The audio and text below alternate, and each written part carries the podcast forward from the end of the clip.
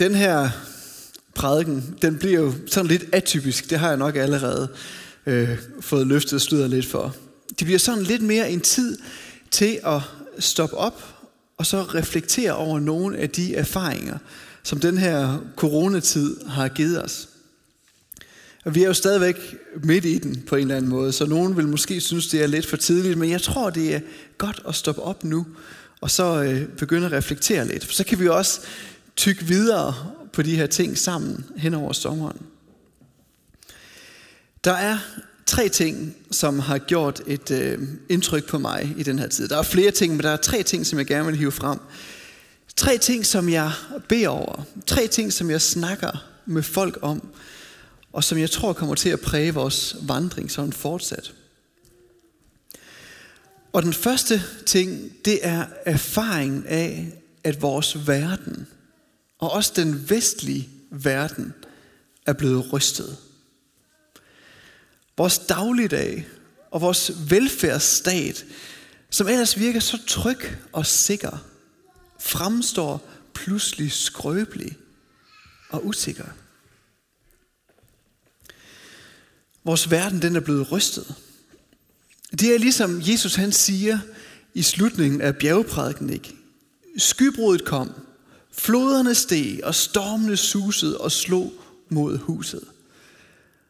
Nogle gange så bliver vores verden rystet. Og pointen i det, han fortæller der i slutningen af prædeprædiken, det er, at når det bliver rystet, så bliver det tydeligt, hvad det er, der ikke rystes. Hvad det er, der står fast.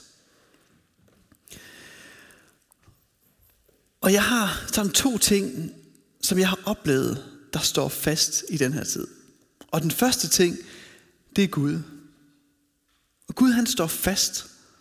Gud han er trofast, og han rystes ikke så let. Normalt så har jeg sådan en rytme, hvor når jeg tager ind på kontoret, så har jeg sådan den første halve time til time, øh, bare sådan tid med Gud, hvor jeg læser en bibel, beder for menigheden og lytter. Og jeg vil sige, det har virkelig været vanskeligt i den her coronatid. Det der med at være hjemme, og øh, børnene er der, og hjemmeskolen er der, og man skal prøve at få lidt arbejde, og så finde den der tid, hvor man bare sådan kan være alene med Herren. Det synes jeg har været vanskeligt. Så jeg har sådan forsømt lidt den aftale, der vi havde. Og så nu er jeg kommet tilbage til min rytme, og jeg har fundet ud af, hvor meget jeg nyder hverdagen faktisk. Hvad så?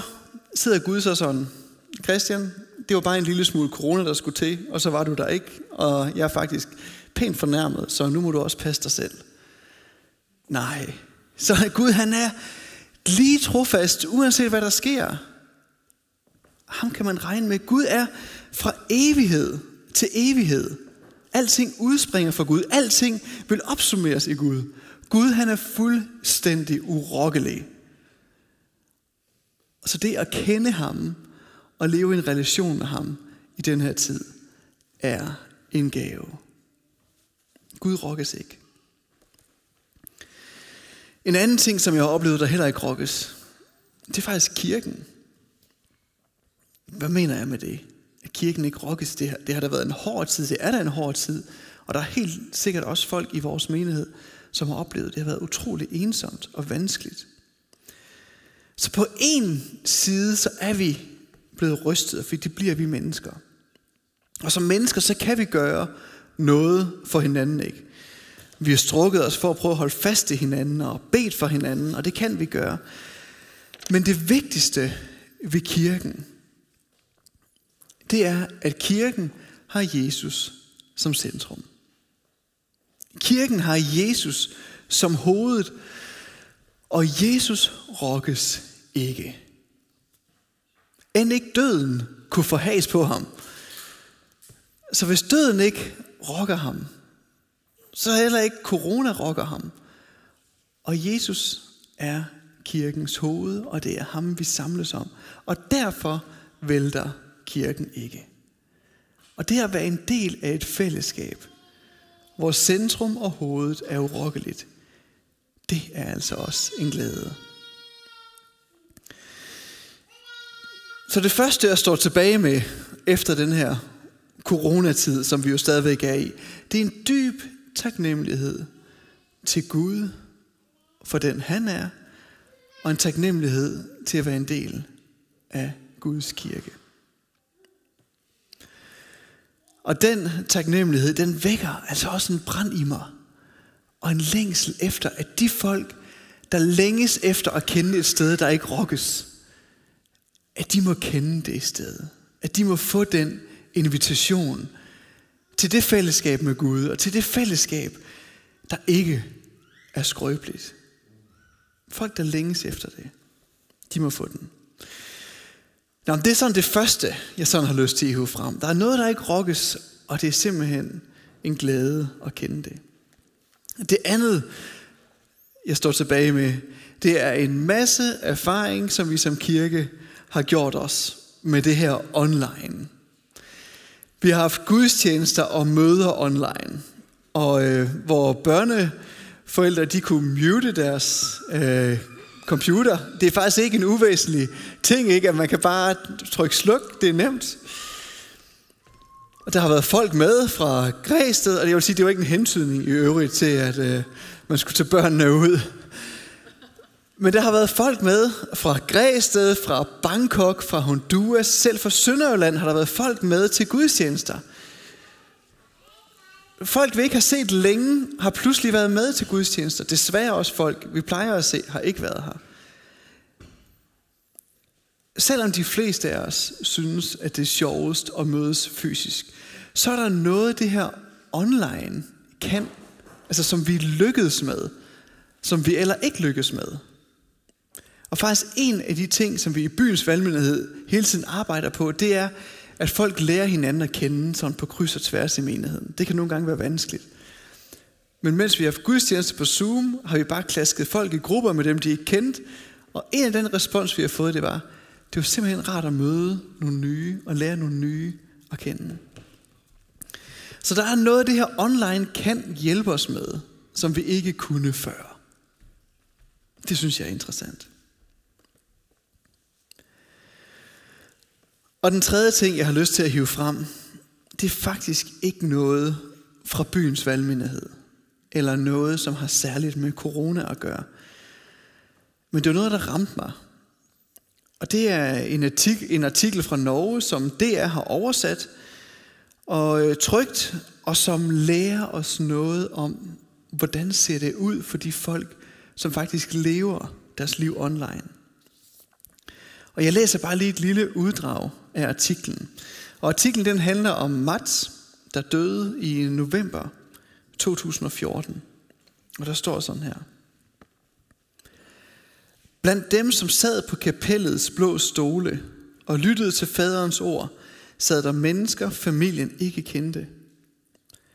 Taget betragtning, at Mats knap nok forlod kælderlejligheden i familiens hus de sidste år, var det lidt underligt, at der var ukendte folk til stede ved hans begravelse. Endnu mere underligt var det, at Mats selv, som lå i den hvide kiste, heller ikke havde mødt disse personer.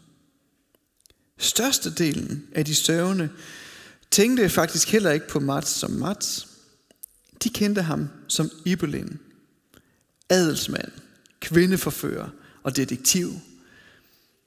Nogen var kommet langvejs fra, nogle boede tæt på, og de græd for deres gode ven, som de havde mistet. Senere ved bisættelsen skulle en af dem, der holdt tale, fortælle, at netop i denne stund tændte folk over hele Europa lys for Mats og mindede ham i sorg og kærlighed. Mats han var gamer og levede en stor del af hans liv i det digitale univers. Det var også der, han fandt venner. Han fandt kærligheden. Han fandt fællesskab med mennesker, der sad andre steder i verden. Jeg vil virkelig opmuntre dig til at læse den artikel. Jeg har også delt den ind på vores Facebook-gruppe. Det er virkelig en øjenåbner for en verden, jeg i hvert fald ikke kender så meget til. Da jeg havde læst den her historie, så efterlod det mig det med spørgsmålet, hvordan vil det se ud, hvis Mats og hans venner skulle modtage invitationen til at kende Gud? og erfare, at han rokkes ikke. Hvordan vil det se ud for dem, der lever online, hvis invitationen til et fællesskab, der har Jesus som hovedet, skal nå ud til dem? Hvordan vil det se ud? Så de her tre ting, de har gjort et dybt indtryk på mig. Noget, der ikke rokkes. Gud rokkes ikke, og det fællesskab, han står for, rokkes ikke. Der er noget, der kan, vi kan online, som vi ikke kan ellers. Og så er der nogen, der lever online, og hvordan vil det se ud, hvis de skulle have invitation? De tre ting har jeg gået med og går med, og jeg synes, de peger alle sammen i den samme retning. Og det handler om mission, og det handler om internettet, det handler om noget online, om at få invitationen ud. Jeg har lyst til lige at læse, hvad det er, Jesus han lærer os om missionen. Han lærer os mange ting, men der er en lignelse, som jeg synes er super relevant i den her sammenhæng, og det er lignelsen om sædemanden. Og øh, der står sådan her. En sædemand gik ud for at så sit korn, og da han såede, faldt noget på vejen, og det blev trådt på, og himlens fugle åd det op.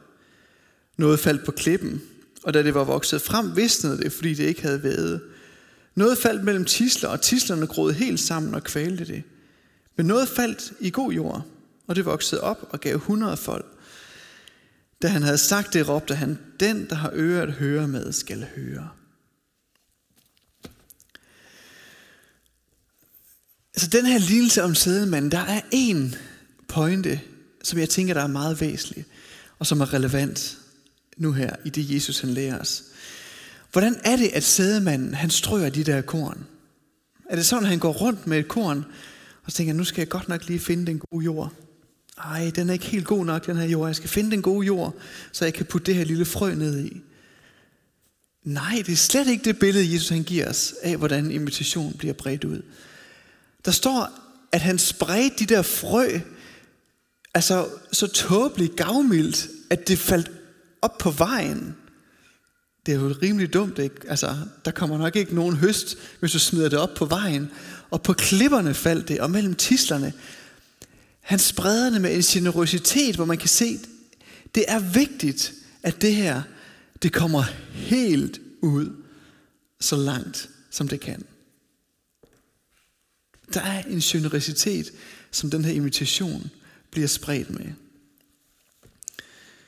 Og jeg tænker på, hvordan kan vi fordelt en invitation til fællesskab med Gud og med kirken, så gavmildt, at den en dag lander hos Mats og hans venner. Det synes jeg er et meget vigtigt spørgsmål. Og der er en ting, der gør, at jeg synes, at det her spørgsmål det er super relevant. Og det er, at de kommende generationer, de kommer til at være mere online, end vi er. De får internettet ind med modermælken. Jeg tror ikke på, at der bliver mindre liv online. Jeg tror på, at der bliver mere liv online. Så hvis vi fremskriver den udvikling, vi har set, og så tænker på, hvor væsentligt det er, at invitationen når hele vejen ud. Det er godt nok vigtigt. Og jeg har også kaldt den her prædiken overskriften, når Helligånden går online. Og det har jeg, fordi jeg tror, at Helligånden, han virker online allerede. Det er jeg sikker på, at han gør. Og jeg tror på, at Guds rige, det rige, som Gud han udbreder, fuld af glæde og fred, at det udbreder han også gennem det digitale. For hans hjerte er så stort for de folk, der sidder bag skærmene. Hans hjerte er så stort for dem, så jeg er sikker på, at han gør alt, hvad han kan.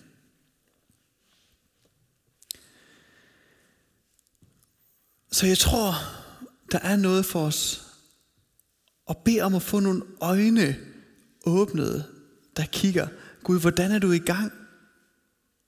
Hvordan er det, at dit rige bliver bygget derude? Og jeg vil være ærlig at sige, jeg oplever mig håbløst inkompetent til at se nu, hvordan det kan ske. Men jeg tror, det er væsentligt. Og jeg tror, vi kommer til at lære på den vandring. Fordi budskabet skal hele vejen ud. Ud på klipperne, op på vejen, som Jesus lærer os. Lad os bede sammen. Gud, tak fordi du ikke rokkes, og det er blevet tydeligt for os i den her tid, at du er trofast. Tak Gud for det. Og Gud, så beder jeg om, at du vil hjælpe os til, hvordan invitationen til at kende dig kan komme hele vejen ud.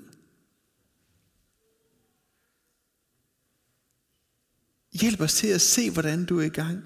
Og jeg beder os om, at Helligånd, at du vil fylde de folk lige nu. Du vil prikke til nogen, til dem af os, som skal tage den her udfordring, den her mission op, på at se, hvordan invitationen når ud til de folk, som lever deres liv bag en skærm. Jeg beder om, at du vil røre ved dem lige nu, prik til dem lige nu. Lad dem vide, at du lægger din hånd på dem.